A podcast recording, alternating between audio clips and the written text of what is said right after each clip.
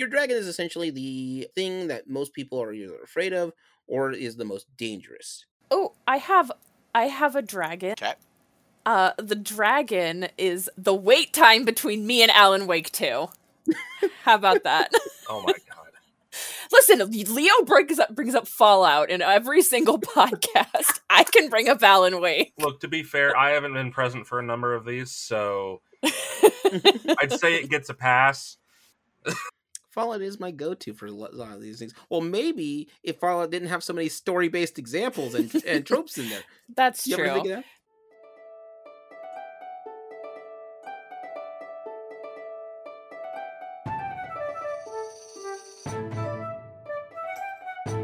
Just a reminder this is a spoiler heavy podcast. Different series that require a spoiler warning will be in the description.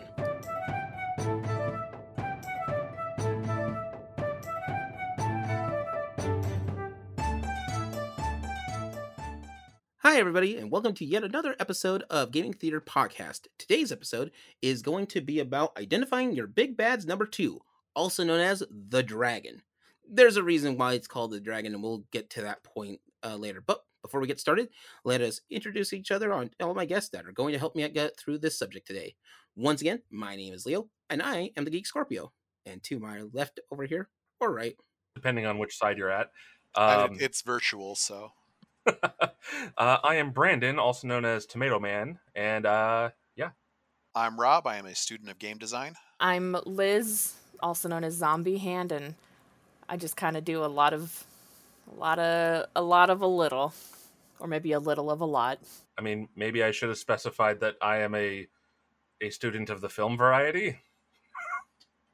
couldn't hurt. I do art. I, I like to put in my credentials so they know why they should care about what I have to say. uh, that's fair. Me saying I do a little of a lot is not very tell like doesn't sell me very well, huh? I mean, I guess Liz, you're also a student of game design, yeah? Yeah, I did do a game a game art degree. I got one of them's, and I'm the host, so I don't have to have very many credentials. but I have credentials. I'm just don't talk about. Anyway, with all this being said, let's before we get started, let's take a quick trip to the magical merch booth.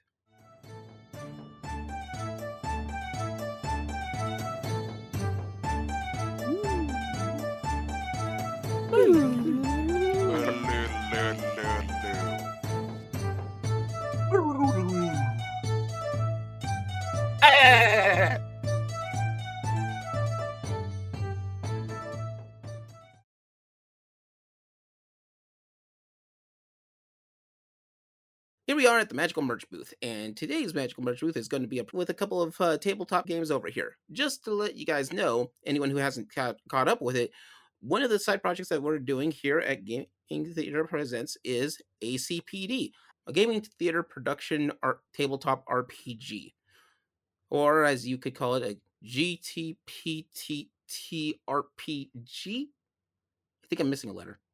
no, I think you had it. It's ACPD, the GTP RPG.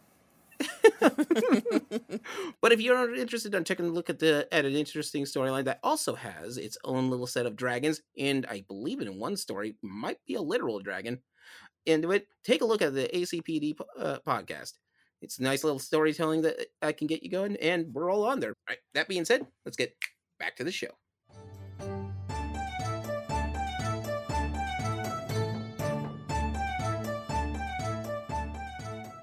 So today's episode is going to be about the Big uh, Bad's number two. So just for a couple of trope namers out there, just so you know, guys out there know what we're talking about, a big bad is typically your final boss, the the big bad, as it were, the large thing that's uh, that's affecting our heroes at the end of the story.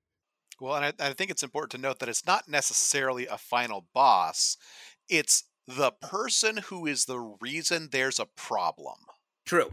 All the problems that the heroes have to deal with, that's the guy. That's the reason why they're here for this. Now, with that, they usually will, a lot of these guys will have a lieutenant or a captain of the guard or some person which is a large um, obstacle for, uh, for our heroes to deal with. Most of the time, it's a physical based obstacle, but not always. And that is what's also known as the dragon. Again, there's a story reason for that. But a person who studied a lot of mythology and writing specifically is Joseph Campbell. who broke down everything in the in a book called The Man with a Thousand Faces. It was a story about the hero's journey, which is the sort of the explanation of how, historically speaking, our stories and, uh, and retellings of stories about heroes tend to have a, the similar prospects in different types of regardless of what type of mythology that's out there at some point we're going to break down what the events are and what the hero's journey is but that's a whole nother podcast for that one and, and if you've had to take college literature you kind of understand the hero's journey. It's a thing that you study. Or if you happen to have watched the original star wars that also is a hero's journey. That being said though a section in there is called uh i think it's called meeting the dragon or into the dragon's den and what it is, the dragon, as Joseph Campbell puts it, is essentially the large challenge that we have that the heroes have to deal with for it. For our purposes intent, though, for this trope, the dragon is the guy who is the lieutenant, the second in command of the big bad. If the big bad's the reason why you are able to that, that this problem exists for our heroes, the dragon is the thing that's that's keeping that guy in power and is the biggest obstacle you have to deal with. And so that's sort of how this uh, this thing breaks down. Now, not every story requires a dragon, even in a hero's journey. Okay, just a lot of memorable ones have that. If we want to go kind of literal on this, probably the biggest uh, example out there is The Hobbit. So, in The Hobbit, the dwarves that are uh, that are helping out Bilbo Baggins to get to the end to look for the treasure for the uh, that's under the dragon Smaug, I believe is his name. Yeah, Smaug. Smaug. So Smaug is the dragon that's it that they deal with. Well, Smaug eventually leaves the cave and gets killed off by a uh, by a group of soldiers at a human fortress, which is being which is just out on the outskirts of uh, of his lands, and the dragon gets defeated for it. However, that's not the end of the story. The dragon is the biggest problem for everyone on that the reason why these the dwarves are even going there in the first place is because the dragons got all this gold that it's been hoarding for for I think the dwarves' entire you know family fortune and family line and kicked them out of their home. Granted, you know the dwarves made some other problems by releasing whatever's at the bottom of that cave, but that's a whole different story altogether. But the story doesn't end. After the dragon le- uh, gets eliminated, now all the factions that Bilbo and his uh, have been bumping into are kind of wanting the gold and they have to deal with it. It's a battle of five armies that all want a piece of this thing. But they can't do that because everyone's held back because there's a literal dragon in the way. I think that's actually probably the defining trait of a dragon. What separates them from the big bad is that defeating the dragon doesn't remove the problem. That is key. You know, it, you you defeat the dragon but the big boss is still there or in the case of the lord of the rings the problem is still there the problem being that there's a lot of gold and everybody wants it. Mm-hmm. and they all have kind of valid reasons for what they want that but at the end of the day except bilbo just sort of checks out at the end of the book which i always thought oh, he's like i'm out. I don't need none of this. It, it's so funny to me too because like the hobbit is the only lord of the rings franchise item i have actually read whereas I have not watched any of those movies. and the exact opposite is true for Lord of the Rings. I have watched those movies, have not read the books. But I mean, I've been told that I read the better of the four anyway, so mm, that's always debatable. It's the exactly. shorter of them, though. Um, well, yeah, and I'll be honest. The when I was trying to read through the Lord of the Rings, The Hobbit's easier to read than the Lord of oh, the yeah. Rings. I was pretty young, I guess, so now, that being said, another version of the dragon, and probably a, just almost as famous of it, is Darth Vader. Mm, yep. The Emperor Palpatine for Star Wars is the guy who's manipulating everyone and, and commanding the entirety of the Empire. Darth Vader is his lieutenant, and if anyone has ever seen Rogue One, Darth Vader's gonna take you down. Liz, you remember the scene in Rogue One? There's a it's the tunnel when they're trying to get the plans to um, I think Leia, right? Correct. it's on the Death Star. It's just a long corridor. Oh, it's just a long corridor. Yeah, but or not on the Death Star, but uh, on the Star Destroyer. It's on a starship because they've taken the main that little sh- carrier up, and Vader is personally boarding to take over the thing, and mm-hmm. end result is, um, Vader just uses the Force to billow his cape as he walks by, and then still wrecking house. Yes. Here's the thing: he's wrecking house. He's a powerful Sith Lord. He barely uses his Force powers. He's going in there and he's taking people down left and right. And my favorite part of this scene, which is these for most part are just a bunch of extras, but you can see the look on their faces. I'm not gonna make it today. I have made a, a terrible decision coming into work today. To, to put it very bluntly, you Mhm. get the greatest variety of oh shit faces in that scene. And it almost didn't even make the cut, and Mhm. so it, it's the best part of that movie. Oh yeah. Now that being said, though, Vader is in the original Star Wars trilogy, so Episode four, five, and and six. You don't even see the Emperor on camera until Empire shows up, and um, you only don't even hear about the Emperor. You like just that there is an Emperor. That's about it. Vader's the one that everyone's watching going down. If Vader ever wanted to, his presence alone is enough to just shut down a rebel forces. Most of them are, yeah, the stormtroopers are are out there and they are a, a, an army. Vader is the one you don't mess with because he will take you down. And to Vader's point, he is a lieutenant. He is a Sith Lord. He could run himself as a more political power on it. He doesn't. And that's what's scary about it. If the Emperor just lets Vader out off the chain, Vader legitimately is let loose and can do whatever he wants. If Vader says, I have a personal stake in this, that is about all he needs. Yeah, and I think um, the the dragon in a lot of stories tends to overshadow the big bad that they are Mhm. supporting. I mean, like you think of Star Wars, you will think of Darth Vader before you think of Palpatine.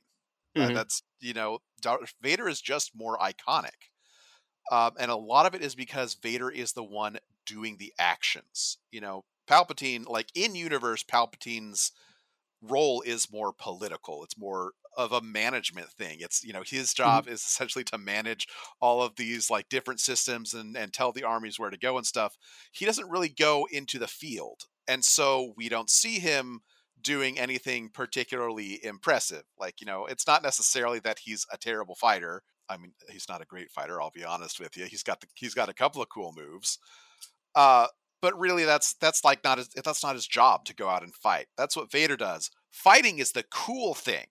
Fighting is what we want to see. The dragon is the one that does that, and so the dragon tends to be more popular. hmm If you want a more modern animated version of this, in a very similar vein, where that's the lieutenant, that's the one who's doing all the action. Avatar: The Last Airbender. Tell me, Azula doesn't scare people. Oh, absolutely, without question. And more so because of I want to say the mental disorders that she represents. Mhm. Um, but behind that, you've got the power, and that's where the fear comes from. Is the fact that this very unhinged individual is wielding some very big power, and therefore lies the the fear factor for it, making hmm. her the literal dragon because she's also shooting fire, Yeah. and oddly enough, lightning. But we don't talk about that. Dude, whatever. Lightning was awesome in Airbender. Lightning was Yeah. awesome. That's top tier stuff. Yeah, but it gets cooler when they redirect it. So Azula's actually kind of an oddball in this one. Uh, Mhm. Most of the time in a story, part of the reason you're going to want a dragon is because your big bad isn't a fighter, and they're not like a particularly imposing threat physically. Uh, Ozai, her father, the you know leader of the Fire Nation, is 100 percent a threat. Oh, yeah. Honestly, way worse than Azula, who is a very scary and dangerous person, and somehow her father's worse. Yeah, they both scary. oh, they scary. I think the thing that makes Azula more scary, though, is the fact that she doesn't have the same level of control, and we get to see that she doesn't have that control. She's kind of unhinged. yeah. Mhm. Oh, absolutely. But whereas Ozai does have the control, he's just also an ass. So Well, I think having that measure of control and knowing that there's every chance he could be holding back. that's scary in a very different way. Mhm. It's it's definitely scary in a very different way. I mean, I guess technically we get to see that in Zuko every day because Zuko was permanently scarred by his father for a very tiny issue. And that's kind of his entire character arc for for Zuko is, you know, wanting back into his father's favor, even though he'll never get it because that's mm-hmm. kind of the whole point. But it's like he has the control, but he's also a very dangerous individual, and you see that in that he does not tolerate any mishap. But Rob's right. A lot of times that you do this because it's a um and this happens a lot in storytelling. Your dragons you're is sort of representing the physical combatant, the thing that they have to stop that that the heroes have to stop. Your big bad though isn't exactly the physical fighter, but is on the mental game, or vice versa, physical with a, a spiritual sort of situation, or physical and a moral situation in that case. But usually the the dragon is always someone that you can fight. A weird example for that one is in Fallout 2, when you get to the end of Fallout 2, you go through this whole rigmarole and you're dealing with what's called the Enclave, which is um the main which is not even the main antagonist. They don't even show up until halfway through the game. That the Enclave. Well, I mean, they are, but well, I mean, yeah. they are. But you don't you don't meet them for a while. You don't meet the, sub, the subdermal issue. Yeah. So here's the thing: the big bad that you have to deal with is the president of the Enclave, or I think he's self-proclaimed the president of the United States. Yeah, it's uh, it's a little bit complicated. Essentially, the Enclave is the remnants of the shadow government for the United States. As, you know, they weren't the government per se; they were the ones pulling the strings, and they, there were a lot of government officials that were also members of the Enclave. So basically, so when, the Illuminati.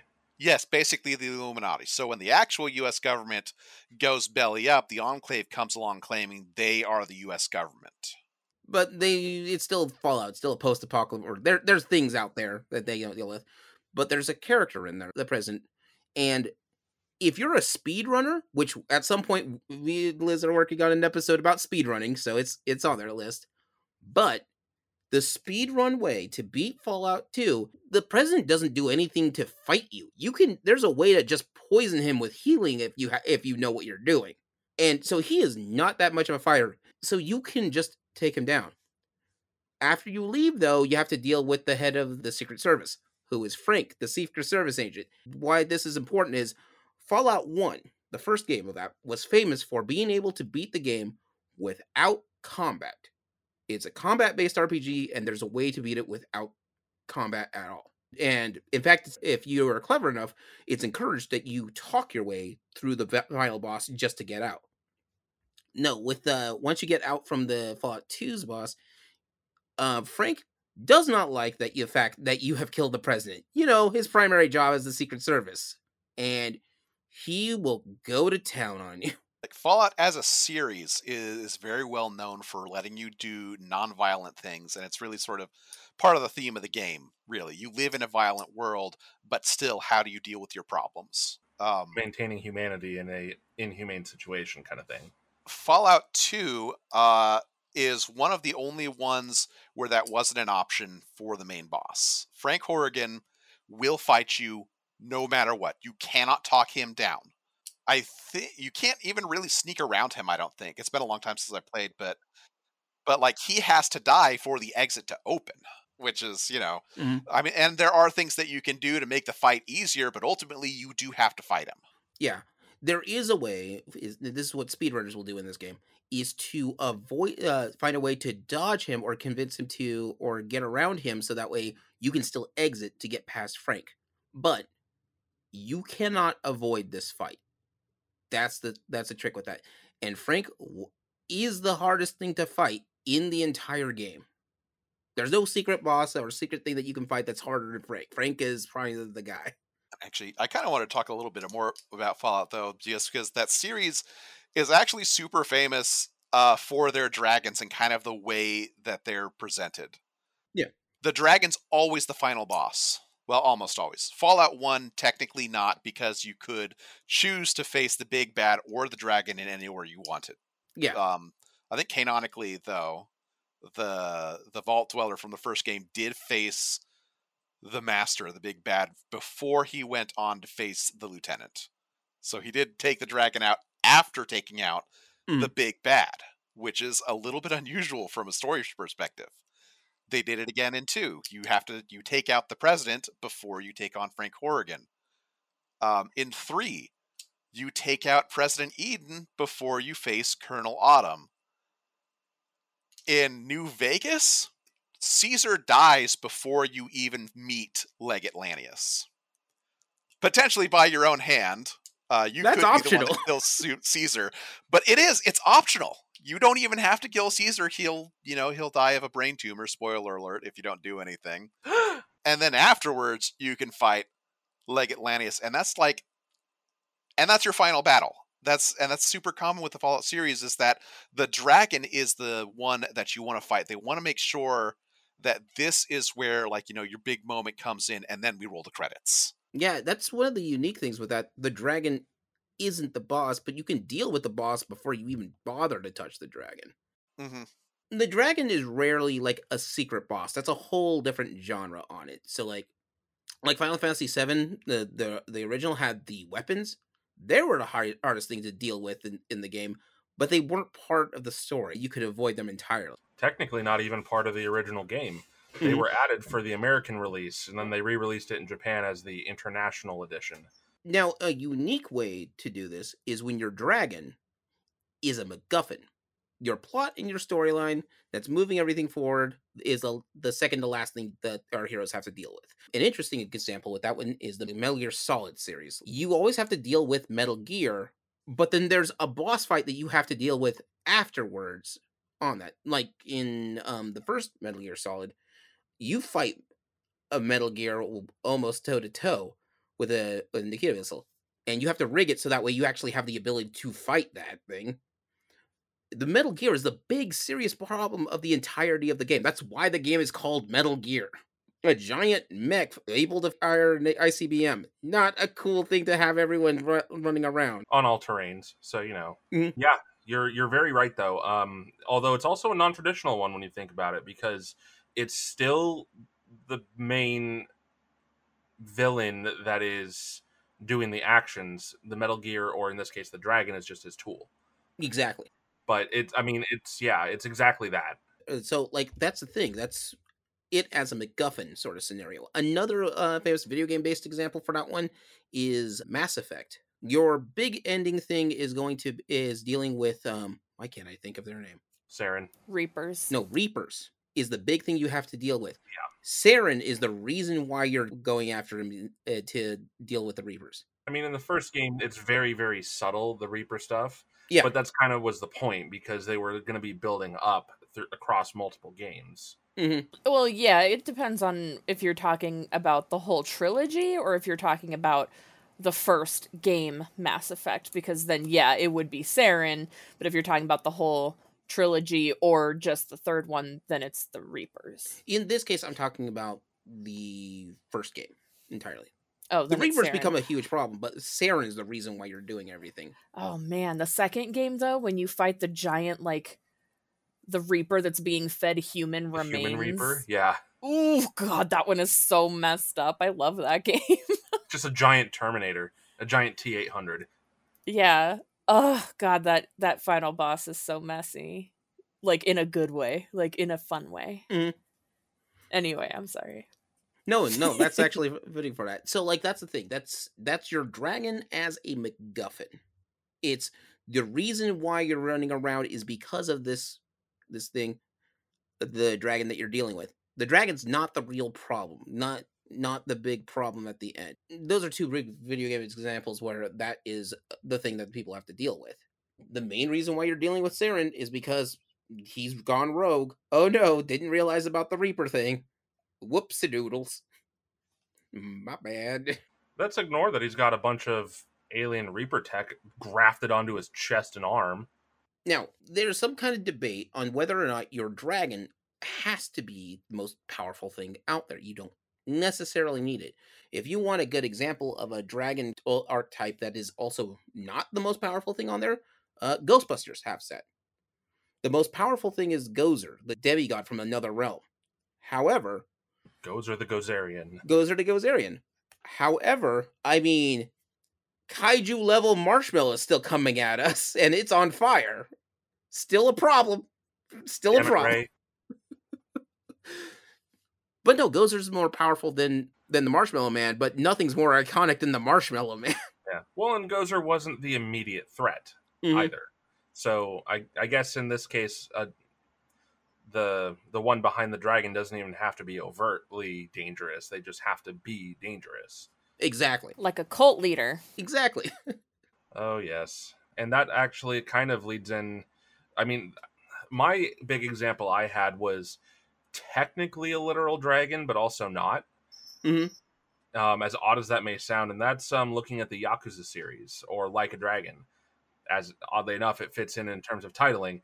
Um, specifically, though, Yakuza Zero isn't is a good one because it takes place in the late '80s, and the main boss that you end up fighting, the last boss, is the Dragon of Dojima but he is not in charge. He is he has the title and has a big ass dragon tattoo on his back, specifically because he is the most dangerous member of the family and is in fact a lieutenant. He is in charge of basically all the stuff, and you really have no no quarrels with him until the very end. But he is not in charge. The one in charge, you survives the game just to get offed in the opening of the next game, which was really funny because you don't do it.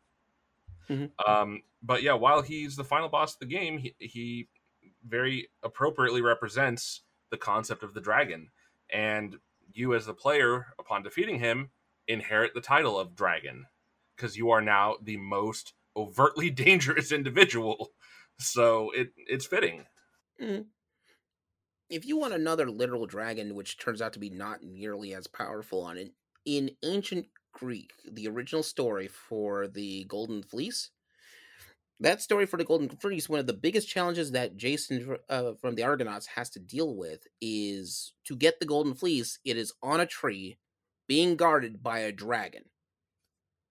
And in order to get past that dragon, he needs help from the witch Medea to keep the drag to keep this dragon who has never fell asleep in its life puts it to sleep and lets and it buys jason enough time to get in there and grab the fleece and bail and is that the end of the story no the story of the argonauts is actually a really long story but the that's like part one of like a five part series but there's a dragon eh, the in the first part is when he has to deal with a dragon and it is written as being the most dangerous thing that he has to deal with it. Nah, conked out, called it a day, walked away. That's a damn good lullaby. Well, I mean that's that's pretty typical for Greek stories. They often favored uh, heroes who won through cleverness rather than you know Mhm. raw strength or anything like that.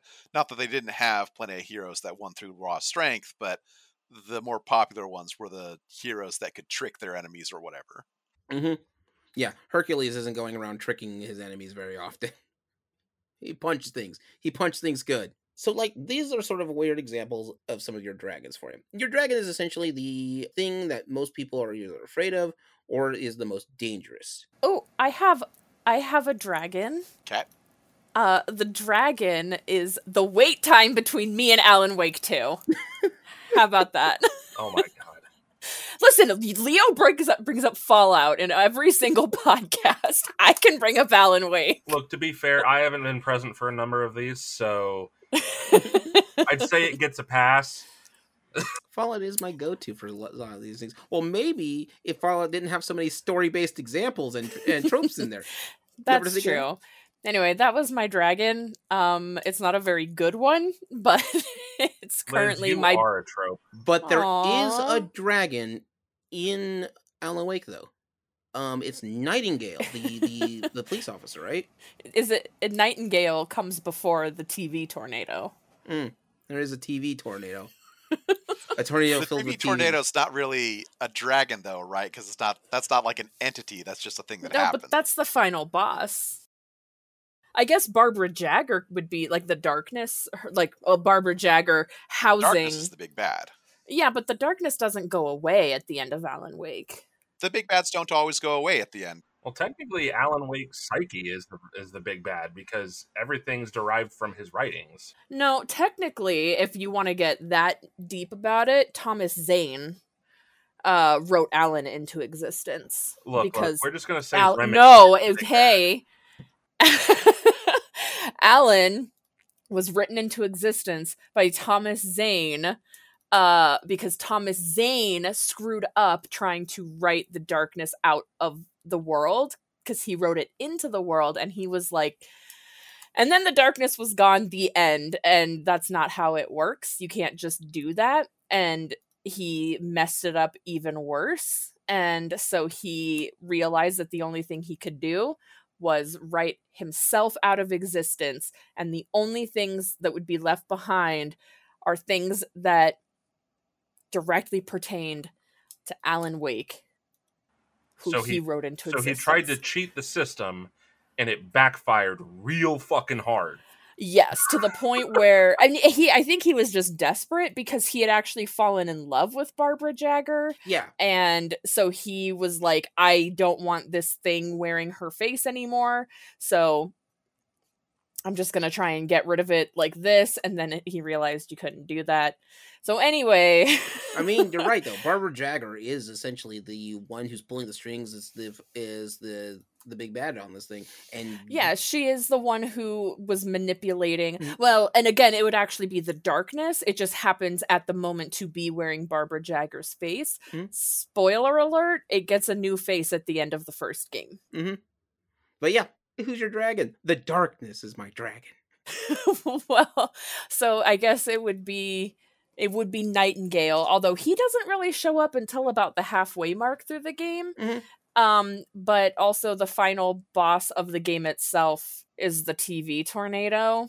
But Barbara, Ja- but the darkness slash Barbara Jagger is like the the one causing all the all the problems. You can actually have the dragon as someone that you bumped into at the beginning of the series and even dealt with, or even take them down. A big example for that one is Jackie Chan Adventures, that old cartoon. Mhm. For especially for all of season one, the dragon is Tohru. Yeah. the big personal bodyguard of Valmont. Then you get to the end of the first season. It turns out uh, he bails on Valmont and switches sides. They have to get a whole new lieutenant because he does that. They need a new dragon because their old dragon quit. I can only think of Uncle when I think of that show because then I just go, Jackie! Um, but yeah, so you can do that. Another weird example is sort of how you play it is with any iteration with the Teenage Mutant Ninja Turtles. I haven't seen the new movie yet. I, I want I want to. But if you're going with the like the 87 turtles, depending on who's in charge, Shredder is the lieutenant is the dragon for um for Krang. And in turn, Bebop and Rocksteady are the dragon for Shredder.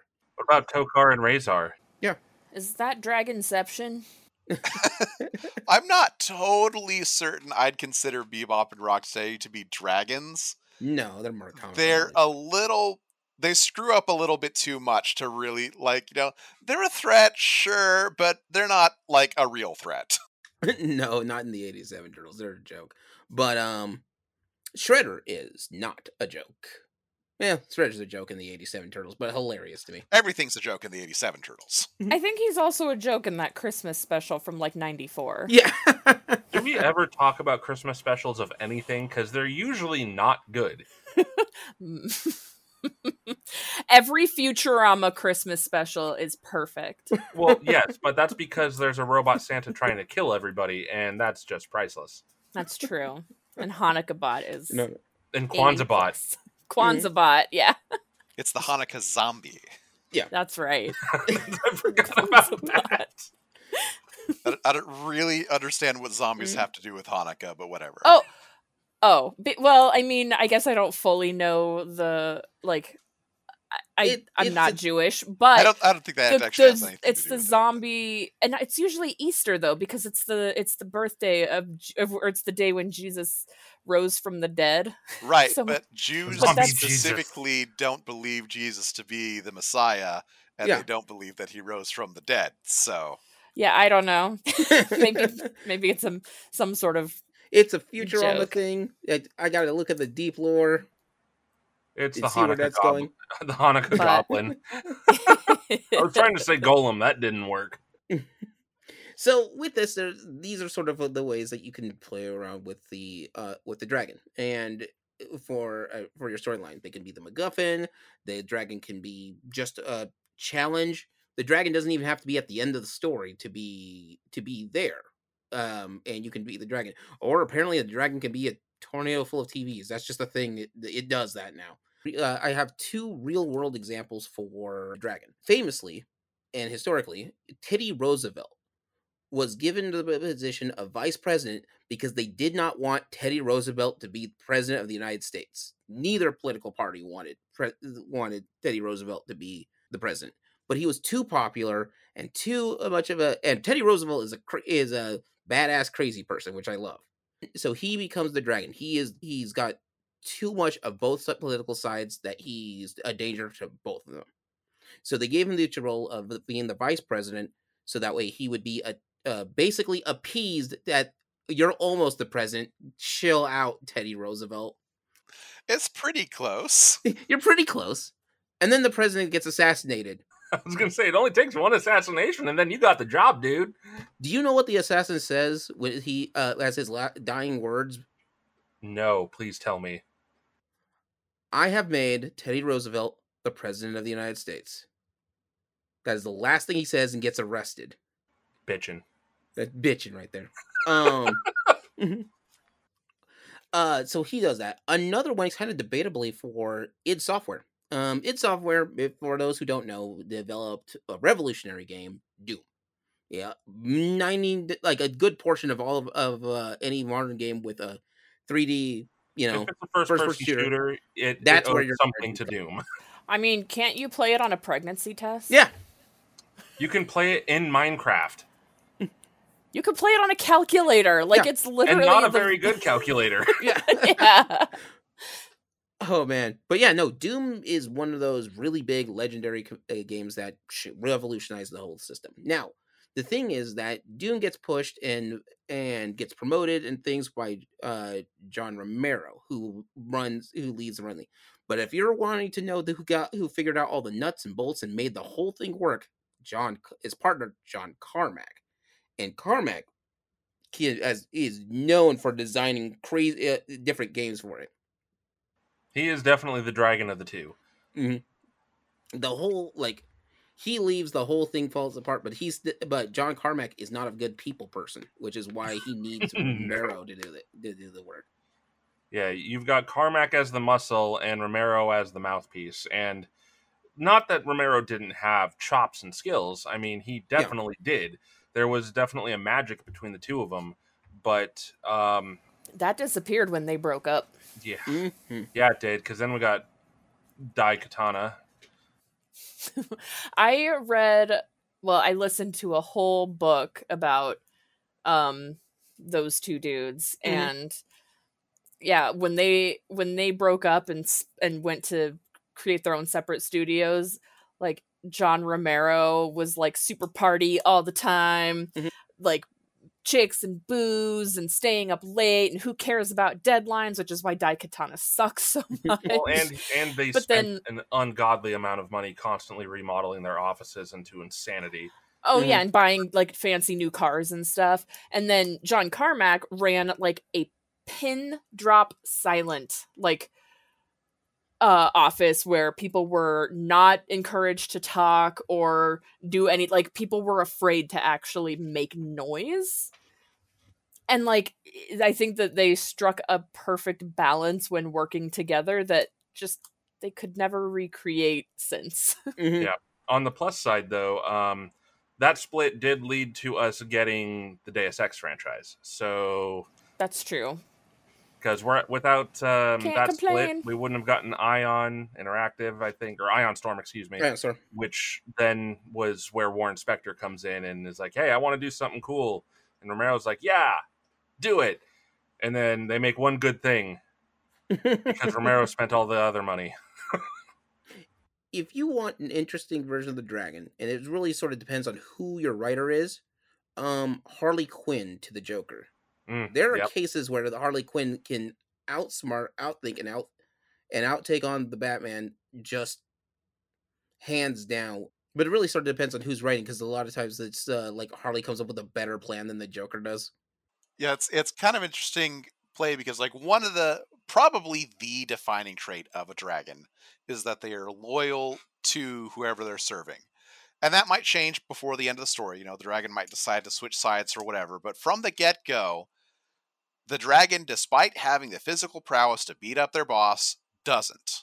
Because for whatever reason, they respect him or they owe him or whatever. They they are not the boss. They let the the actual boss be in charge. And sometimes, you know, you'll get a little bit of that like, uh, I'm not totally certain I trust my dragon. There's some issues there. Harley Quinn loves the Joker, and the Joker does not love her back. Mm-hmm. Yeah, he really manipulates her. And so like she's she's this wholehearted, super loyal dragon that the big bad kind of like not only doesn't care for, but in a certain way doesn't even want. Mm-hmm. Uh, and I always just thought that was a really interesting dynamic for your dragon. Speaking of, one of the more interesting ones that I liked was Shego with Dra- uh, with Drakken from um, Kim Possible series.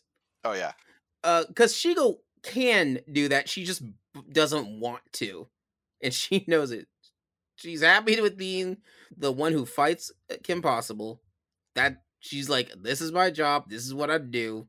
Fully capable of being a supervillain in her own right, but that's way too much work. Mm-hmm. And Drakken, Drakken messes up way more often than he should. I did love it's in the Kim Possible, I think the first movie. Uh, Stitch in Time, I believe it was. Yeah. Wait, no, not Stitch in Time. It was the other one where uh, it was like prom day, not the final oh. thing, but the the second movie. I'm trying to remember his name. Anywho, so what happens is Drakken starts doing research on like teen magazines and a bunch of other random fashion and stuff, and he's like doing all this weird stuff. And she goes like, "All right, what's your plan? You're going to stop him with a robot? No. What's your plan? You're going to do this? No." And at some point, Shego gets so mad she's about to punch out Drakken and tells her, "Tell me what is going on. What is your plan? Kim Possible will solve this problem." And she and Drakken just tells her, "You are not smarter than Kim Possible." And if you can't figure it out, that means she can't figure this out and had a brilliant and solid plan for the whole thing. So the drama is the movie. So the drama, that's the one. Loved it. Would watch it again. Now, if you want a weird case of an ancient dragon, and in the gaming space that we are with, that we talk about a lot in gaming theater, the queen in chess. There is no piece in chess more powerful than the queen. The game does not end unless the king is put into a position that they can't move. You're not winning by capturing the most powerful key piece. You're actually winning by capturing arguably the weakest piece. Mm-hmm. I mean, the only reason that the king is is better than a pawn is that the king can move in any direction. But the game ends if you can capture the the king. The queen definitely going to be in your way, and anybody who like what is it? If you can get your pawn to the other side, anybody who puts their pawn on the other side will almost nine times out of ten take a queen. Mm-hmm. I didn't think anyone picked any piece other than a queen for doing that. Like the only the only other thing that you might want to pick is a knight, simply because it has a slightly different move set that the queen can't replicate. Mm-hmm. But like you know, strategically speaking, unless there's a very specific reason you want that, you need that that knight. No, you want a queen. Mm-hmm. Pure versatility. Oh yeah, but yeah, the queen is like uh, uh, when I was doing research, I'm sitting going, wait a minute, the queen in chess is a dragon. It is literally a thing that can move all over the board wherever it wants to, takes people out left and right. The game doesn't end until the king is in trouble. So that's about it that we have for that I can think of. Does anybody have any other last dragons that they want to talk about? Uh, real quick. So back to Fallout because you know I love the Fallout series, and Leo's certainly not going to stop me. See, Liz, not just me. I never said it was just you. Fallout 4 has kind of an interesting like like I said earlier, you know, there's a formula to Fallout where you you actually fight the big bad before you fight the dragon. Fallout 4 kind of didn't do that. The factions don't really have dragons. I mean, they kind of do, but not really. And that's because who's the dragon? It's you, the player. You're the dragon if you sign up with the institute uh, and there are reasons you might want to do that even if you're a good person you know the institute isn't like evil per se they kind of are but they kind of aren't there's a lot of debate But story wise, you wind up becoming the dragon to the leader of the institute. That's the plot that happens if you side with the institute. Other, you know, if you join up with the Minutemen, you're the leader. You're not the dragon. You're you're the actual person in charge. You know, you sign up with uh, the Brotherhood. You are one knight of many. So you're not really the dragon. There's there's plenty of people who are equal to you in the hierarchy. Same if you're siding with the railroad. You know, you're you're arguably the strongest warrior in the railroad, but you're not the only one. And you know, as far as like the hierarchy goes, you're actually not even like second in charge or anything like that. But if you side with the institute, you specifically are made the dragon. And then you go out into the field and you do all the dirty work. Or change of pace, it's me. I'm the problem. So this is gonna sound a little strange, but in terms of a gameplay standpoint for Fallout 4, I would say the settlement system is the dragon. Because when you think of how like I don't know if intrusive is the right word, but it's close. They are with it, like because they're so about. Oh, this settlement needs your help. This settlement needs your help. Left, right, up, down, in your pocket. It's like, dude, chill. Let me play the game, please. Mm, That's kind of a problem. I, I don't disagree. Um, and in fact, what I tend to do, the pro tip, by the way, if you're playing Fallout 4 and you don't want to deal with that, uh, when Preston tells you about another settlement that needs help, here's what you do you go and you solve the problem at the settlement, and then you just don't turn in the quest. You have it completed, but you don't turn it in, and Preston will never ask you to save another settlement again. Boy, talk about a mute button. this does mean, by the way, that you can't have Preston as your companion, but to me, that's a bonus. Ouch. I don't know anything about Preston, but that's a that's a sick burn. That's I, I don't you don't have to know anything about Preston. He still wants you to help out this settlement that is in need, um, and he'll mark it on your map. Hey, no one touches my map but me. Well, but what what about Nolan North? Yeah, he can mark the map too. Yeah. Also, so can Harry and James in Silent Hill. I'll allow it. what about Heather? Uh, Heather more so than the other two, to be honest. She makes me laugh. It's bread. Dang it. I knew you were going to go there. It's bread. Ah, it's bread. you know, so I'm going to bring it up because I think the game is amazing. Uh, if I have to go out with one last uh, good dragon, I'm going to put in uh, Luca Blight from uh, Suikoden 2. Man is a monster. And I'm not saying that as uh, hyperbole. He is a legit monster. It is better to have him go fight in every war they have that, than the Empire has, rather than to keep him at home in the event he go crazy. Basically, hope that he dies in combat. favorite, and he never dies in combat. It's a real problem they have. Damn it, he's a good fighter. But also, damn it, he came home. So here's the thing: when you finally beat Luca Blight, their army starts considering uh, surrendering, because till he went down, there was no one that would stop him. That is a living juggernaut, and I mean living juggernaut. You have to fight him in a four-round series to st- put that guy down. It takes 19 people who are the strongest warriors pretty much in existence to take him down. You pick and choose 19 of your toughest dudes to fight him. It's 18 plus you, the player character. So. Yeah. plus you. You still got to go punch him, and that's after you set up a volley of arrows to put him down. They they show his health bar and everything. It takes forever for him to go down. But yeah, he is such a powerful dragon that their army's like, well, he went down.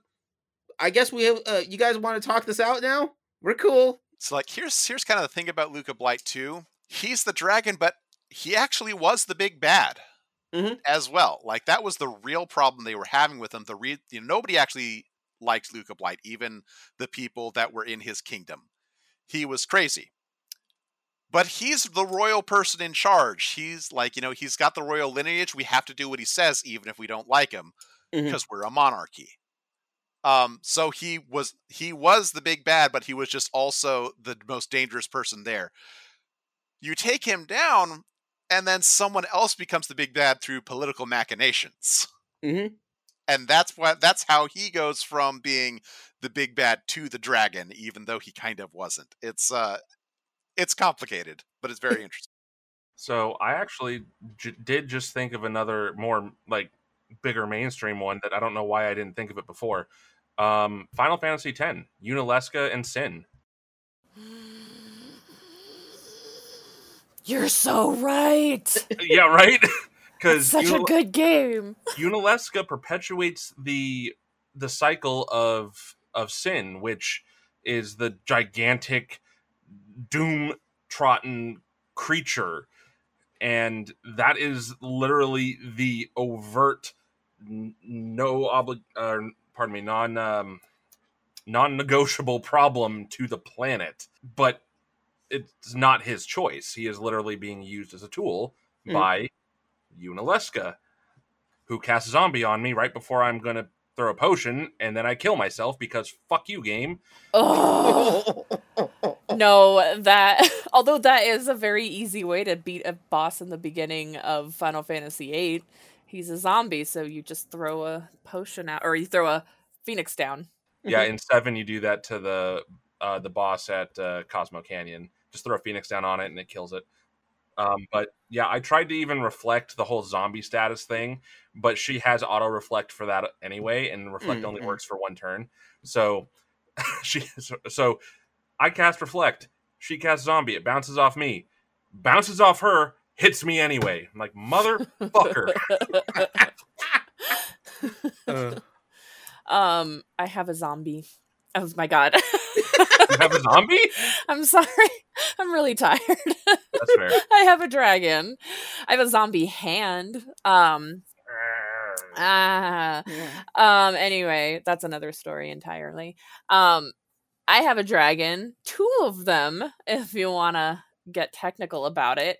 But Silent Hill 2, the dual pyramid heads before you defeat Maria. Oh yeah, the pyramid heads are a dragon. Like they're Yeah, they're actually Personal the dragon.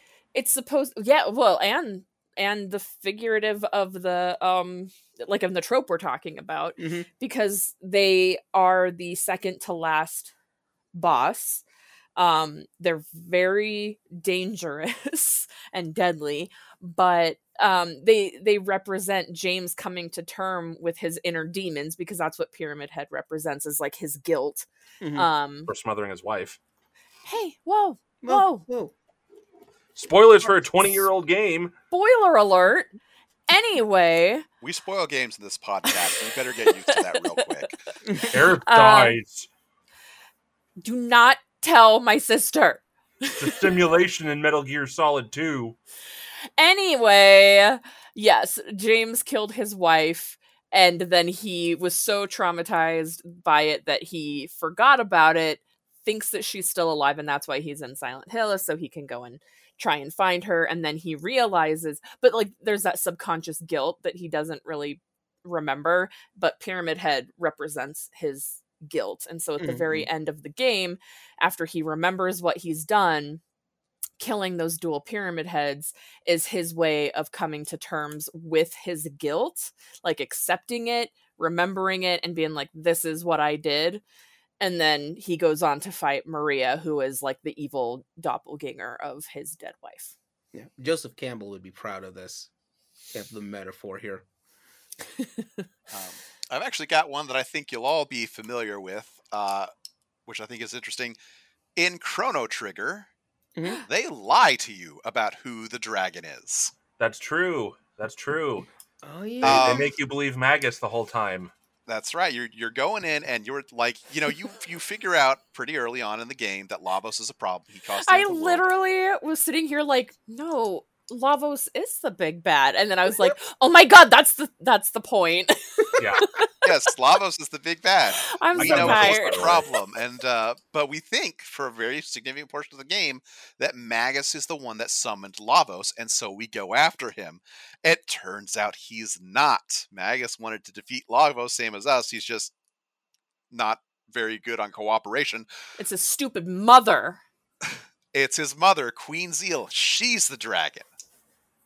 Yeah. Hey, uh, hey, Yeah. Yeah. hey, Magus. Your mom's a hoe. Um, I do have another one though that Liz is gonna also kind of click with. Um, Final Fantasy VIII and Sorceress Edea. That's true, but she is like another false dragon because by the end of disc 2, she's no longer your dragon. Yes, but think of all the marketing hype and push that game did that had that made you go that one direction. I mean, the opening cinematic even pushes it hard, even though they have segments that represent later elements of the game throughout it. But we're not talking about marketing and opening movies. We're talking about actual No, dragons. But unless the marketing was the dragon. the game, even the early half of the game, she is your dragon, though. But if we're going with that, then Lady D is thanks to the internet and how thirsty it got. Lady D is the dragon of uh, of of Resident Evil. I mean, sort of. I mean, the four house lords, four houses, yeah, they're the four house lords would could would be considered the dragons to Mother Miranda because Mother Miranda is hardly in the game at all. You Yeah. think you would uh, even when you realize who she is throughout the game, um, she still isn't in it like a whole lot. But all four of the lords uh protect her in their own ways. Some of them love her, some of them are indifferent to her, some of them worship her, and some of them hate her. Um so like but yeah, they all do defend her. Um and so all four of them yeah, would be although i eh, I guess Angie and Donna would be just like one dragon even though it's two. oh god. Um, that whole house is awful. Re- Resident Evil 4 Salazar. oh, that's true. He is the main thing that you're pretty much combating up until you defeat him, and then it's just pretty much a push for you to get to Saddler. if I um, I'm gonna finish this off with one that's uh, Nibblesnarf would be proud of. Um, Death in Castlevania.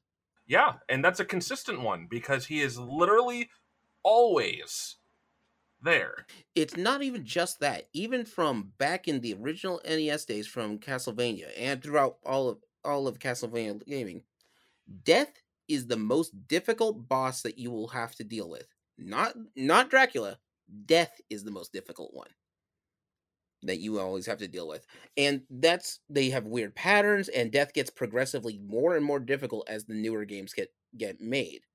Um as they adjust it from going from a regular uh, Castlevania game to a Metroidvania, Death still becomes the toughest guy in the in the game, and he's not the final boss. I think uh, I don't. I'm not super uh, familiar with like the lore of Castlevania, but just from a thematic standpoint, that actually makes a lot of sense. Mhm. Because really, Dracula's most defining trait is that he doesn't die. Dracula defeated death.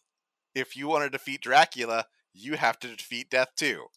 Yeah, on, on that same note, I guess you could even it even has like a weird pseudo trade in the um the first story of the animated series. Whereas I mean cuz you have Dracula who is defeated relatively early relatively I have to say because there's still more show after he's gone. And it's revealed that death was involved in some way and is in fact a different type of vampire himself and literally feeds off of the the deaths that Dracula was causing. So, I mean, it's kind of like a bait and switch catch 22 thing Mhm. there and it it worked really nicely in the show actually. oh yeah. So unless we have some quick ones that we want to go through, I'm good. Uh, no, I think I think we uh I think we had some nice last second uh, epiphanies there that worked really well. So with that, this is just a story trope. It's one of those once you see it, you, can't unsee it, but it is a good one. It's common because it's a very good story mythologically. It is a physical, typically a physical thing that you end up having that your heroes have to go through as a competition, but it's not the end of the story. It's mainly there to show the progression of your hero. At this point of the story, the hero is strong enough to deal with their demon, in this case, the uh, dra- uh, dragon, even if it's physically manifested. Now they have to deal with the real problem. Yeah, I mean, and and just kind of from a writing standpoint, I think it's good just because If your bad guy isn't cool, make a cool dragon and your story will be better. Mhm. or make a cool dragon alternate like your magus. Yeah. Or if your dragon's really cool, but he he's not really someone that you could see being responsible for the problem, give him a big bad boss. He's not responsible and he's not responsible enough to be the dragon, so And if that still doesn't work, put him in a long black coat and big ass sword. Can't go wrong. Can't go with wrong that. with that. All right. With that being said, our next episode will be available on September 15th. We'll have some new episodes with that one, and this one will be uh about some familiar isekais because I got that one planned in the future for it. That being said, this is Gaming Theater Podcast logging out. Bye, everybody. Bye. See ya. bye.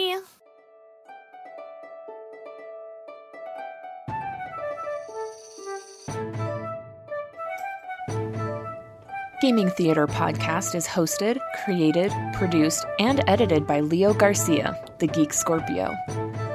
Our music is A Drinking Game, stock media provided by Stormwave Audio slash Pond 5.